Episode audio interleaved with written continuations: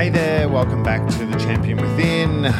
I'm Jason Agosta, and we speak to fascinating people with inspiring stories. And today I'm talking with Erin Ferguson, who is a cyclist and has undertaken her Everesting Challenge. Erin is the feature of episode six of this series and described her challenge riding the equivalent vertical height of Mount Everest in being 8,848 metres in one ride. Everesting has become a global phenomenon amongst cyclists, and Erin gives her insights to completing her Everesting ride. Here she is, Erin Ferguson, Everester, uh, and Hi. you're in one piece, I assume. I am. I am. I'm definitely one piece. I real, what I really want to know is afterwards of riding for how many hours was it?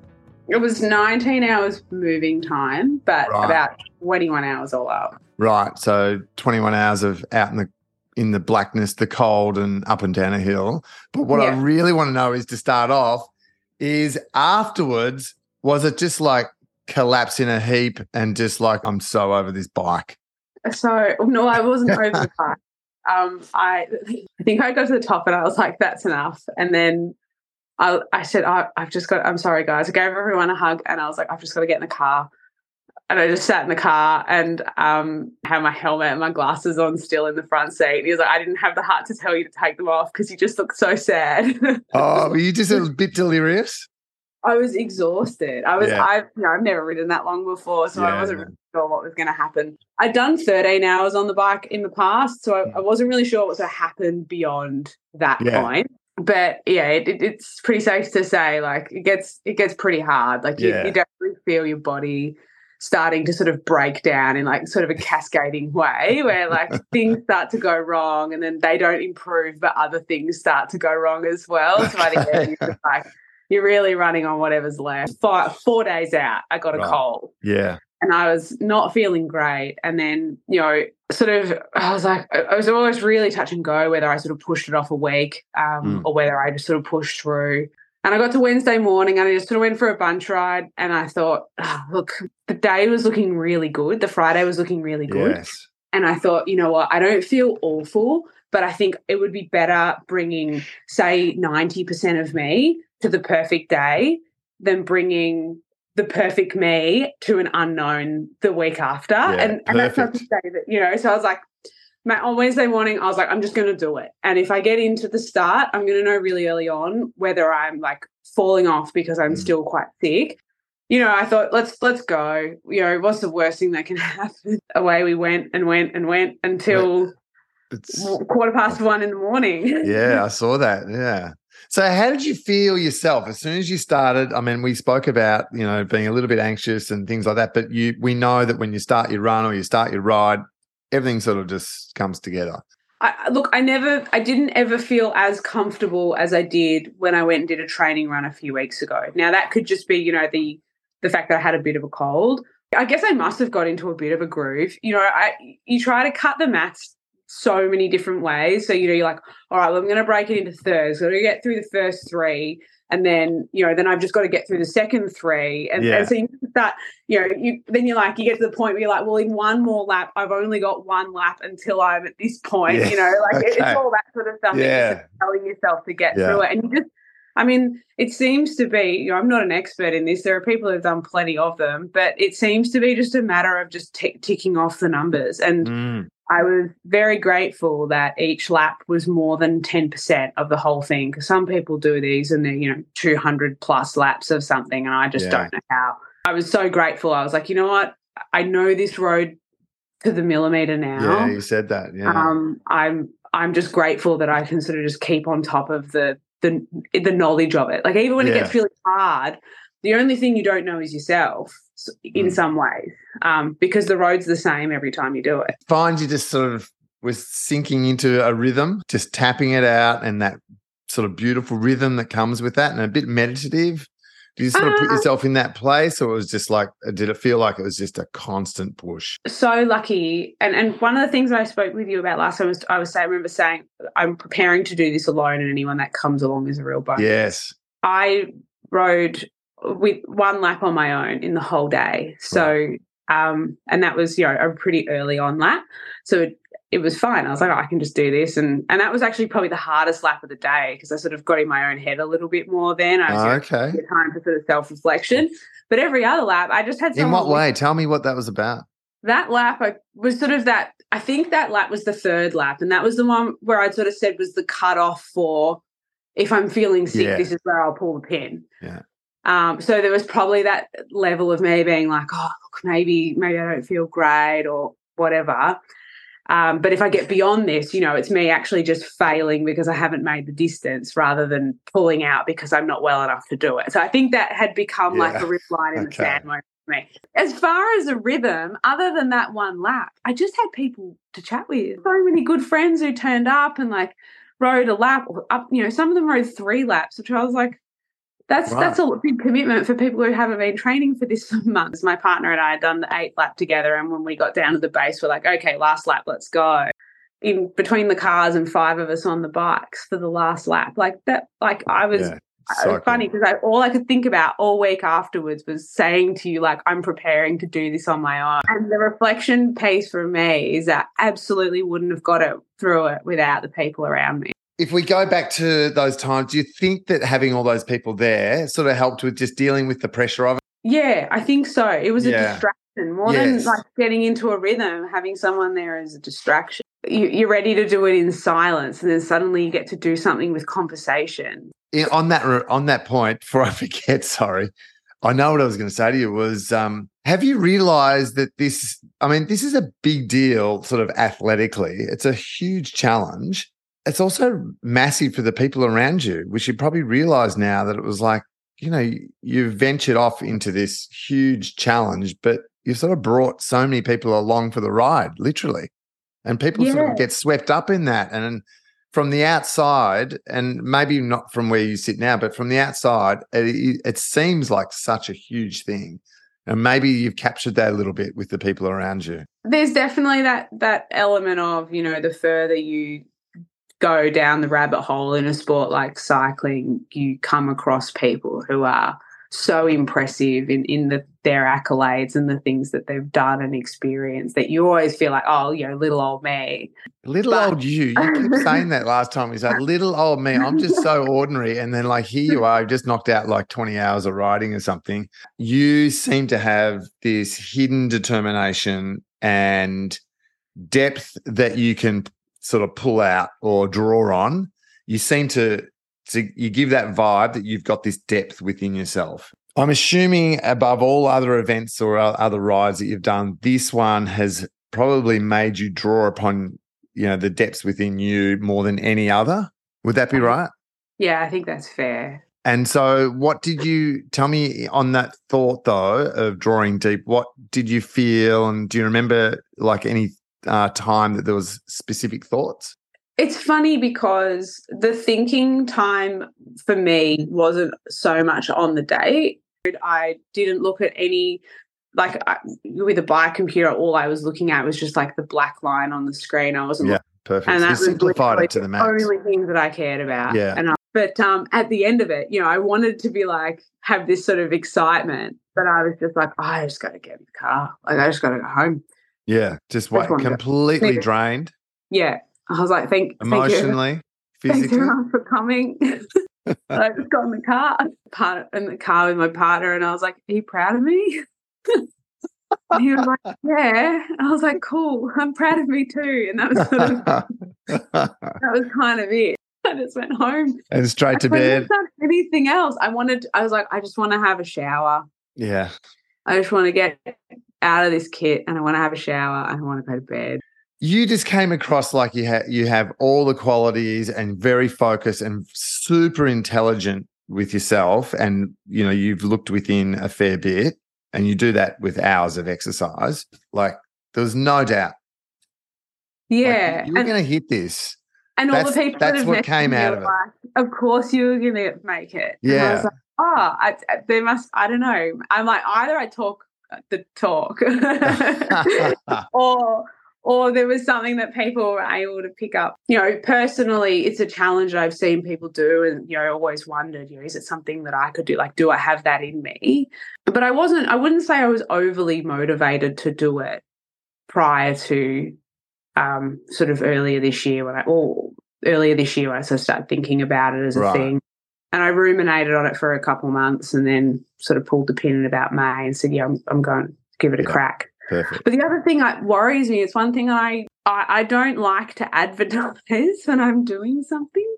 Yeah. Um, unless it's something I know, But like you're so well known in the Right. cycling scene. People know. you know, if I was, I I felt really uncomfortable saying that I was doing it. I think I said to you, I can see that the descending would be so crucial and it's not rest time, it's complete focus. And you're in the dark as well in some of this. Yeah. So, how was that part of it? Because that was the part I was sort of more concerned about from risks and just staying in absolute control. What was that like for you? So it wasn't too bad, but the last descent, you're right. Like it takes a huge toll on your body. And I was finding, especially when you're trying to go a bit slower, you're obviously spending more time on, on the brakes, which means that a lot more weight comes through the shoulders and your hands. yeah. So for the second last lap, I was like, I was in so much pain. Like I couldn't. You're supposed to get down in the drops because it makes the handling of the bike a lot better, and um, you're a bit more aerodynamic, so you move a bit faster. But also, you've just got better control of the bike. Yeah. Um, but my shoulders and my back were in so much pain that I couldn't even get down in the Okay. drops. I had to descend like upright, um, which was fun. Like it was, it was fine. It was okay, but it was definitely very uncomfortable. I was grateful I didn't have to do it a second time. Sure. Someone's going to ask you, like, how hard was it? Like, tell me how hard was it? Like, can you describe the pressure or the difficulty of this? Like the first six laps, I was like, this is pretty tedious. And then you hit that point where you're like, God, now I'm really, now I'm doing it. Right. This is Um, within you or your legs? Oh, probably everything, Oh, really. Like by the end of it, I said everything hurts equally. Yeah. Like there wasn't a part of me that wasn't in pain. Mm. But fortunately, it was no like, oh, my knee's gone or something's gone. Sure. every everything hurt just about the same. But there wasn't there wasn't a millimeter spared. Like, and the actually the hardest thing for the days after wasn't even my legs; it was my mouth. I had to drink constantly to try. I was drinking so much, and this is probably the cold more than anything. that Yeah. was, and I couldn't taste anything. Like it was just chaos in my Yeah. mouth. Okay. This was so bad. But that was probably the thing that affected me most in the sort of two to three Afterwards. days afterwards. They should call it Everesting Plus when you uh, go over 8,848 meters because I think it was 9,000 or something, wasn't it? Yeah, but you want the buffer in there. I know. You don't want to, yeah. you don't want to finish it and then check and it, you've lopped your distance Yeah. off. So you touched on afterwards. Ask you the next day or two is from a recovery point of view, which I think I touched on, is um, that not only are you going to be like just emotionally exhausted, physically exhausted, but just to replenish. I mean, how much of that did you feel like this is like crucial just to get whatever I can in and and fill up again? Did it feel like that after you know 19 hours? you know, not as much as it's even felt today after Yeah. a ride I did yesterday. Not the right ride to do as my first ride back. Right. Okay. But um, I didn't hit the like I'm starving, but I ate a lot as, as much as I could during the Yeah. day. Um, and I was almost at the point where I was like, I just never want to look at food again. Like I'm so overeating and I'm so over drinking that I didn't really have that like frantic starvation. Yeah, um, that's that you good. can get after some rides, and that's Yeah. not a great feeling. But it usually means you've done something wrong on the day. The Mm. next day, next couple of days, I didn't do it do much at all. I just sort Yeah. of sat around and walked into town a couple of times. Like I find walking's really important for my recovery. Yeah. Um, No riding. not for two days. I got out on the mountain bike on the Monday for like an hour and just kind of um Yeah. and and more just nice to be back on the bike. But Mm. I just wanted real food again. I was like, I don't want to look at gels. I don't want to look at, you know, all this stuff for a little while. A lot of sleep. I slept so much. you just mentioned you went for a ride and you're wasted. Is that because you think you've just done too much after the huge effort? A, a comp like how much I can attribute to still being fatigued from the week before and how much I can attribute to what yesterday was anyway, which was this um, but it had three and a half thousand meters of climbing in it anyway. And it was just this it was just the biggest hack I've had on the bike in so long. Right. Okay. And yeah, so I was like, I was, I was, couldn't believe. I was, my legs aren't working. Nothing's Yeah. yeah. my brain's not working. Nothing's, nothing was coming to the party. Yeah. So go Um, back to what you said before about running a marathon and things like we would normally say it takes four to six to get over it properly Yeah, instead of carrying right. carrying the, the deep seated fatigue. And here you are, I've done your 19, 20 hours or whatever it is, and 9,000 vert on your bike. And nine days later, you're going for three and a half thousand. another three and a half. Yeah, I it, wasn't, mean- it wasn't a good idea. I I don't think think, you should was- ring your coach. I think you, he did say to me, like, you'll probably feel pretty bad at that. And I was like, oh, no, I'll be fine. yeah, yeah. Absolutely right. It does No. take quite a bit of time. And it's an interesting thing to bring up because what we've seen athletically is the people who do get back into their activity too soon and they try to keep pushing and try to keep pushing because they're tired and have this deep seated fatigue that it just takes forever to get it back that sharpness and that hacking. You say the ability just to push yourself again. And it Yeah. seems like people carry this for months and i've seen people like absolutely uh, just go off on the slippery slope and never really get it back because they just keep pushing. But this is part of the recovery as well isn't it? Just you emotionally just yeah. becoming a bit more centered again and who you are and it carries on for a little bit yeah I've got plenty of stuff that I want to do though. Like I've got a whole list of things because obviously when you're focusing on one thing, it's very hard to sort of deviate from the plan.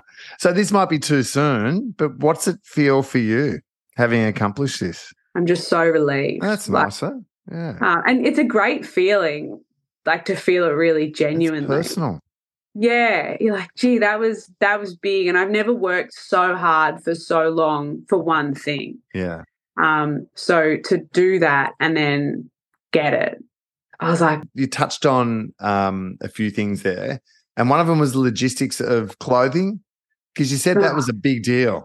yeah. it's going to be you know light and dark and cold. And how did you go with all that? Because I imagine that was like pretty taxing and like a lot went into that. That was a lot, actually. It was a lot of energy had to go into like Yeah. making you had not just the right clothing for the bottom, but the right clothing for the top. Mm. And sometimes the top was colder than the bottom, and sometimes it wasn't. So like you'd get to the top and it was warm, and then you get back down and you were freezing. So it was it's quite a strange kind of microclimate there.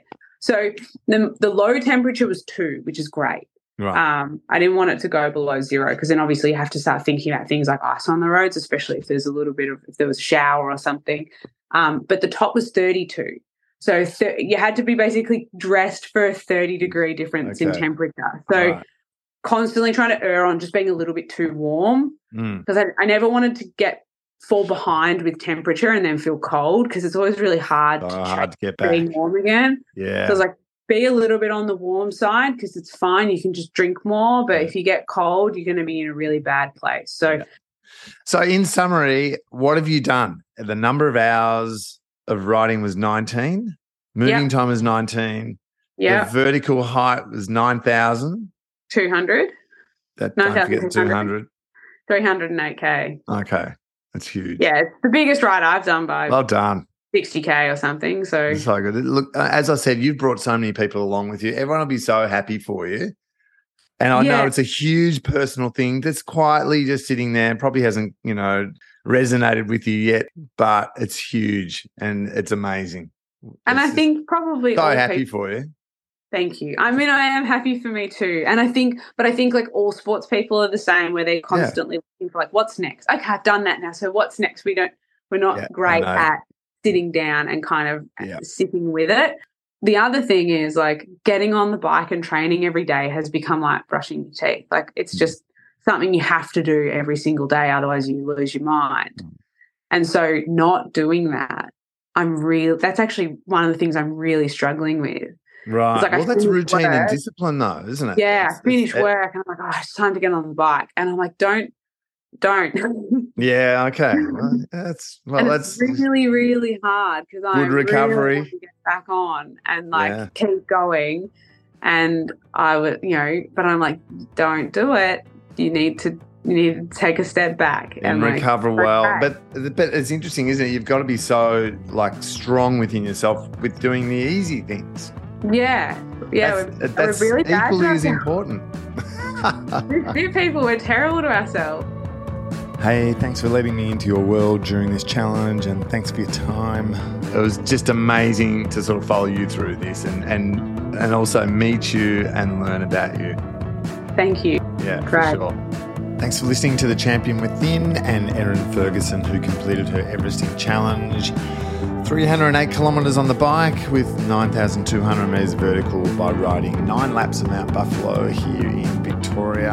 An amazing effort an incredible challenge. A great insight to it all, and Erin herself. Inspiring for anyone who's considering a personal challenge. You can find the links in the show notes and you can follow and support this show as well. Thanks for listening, and I'll be with you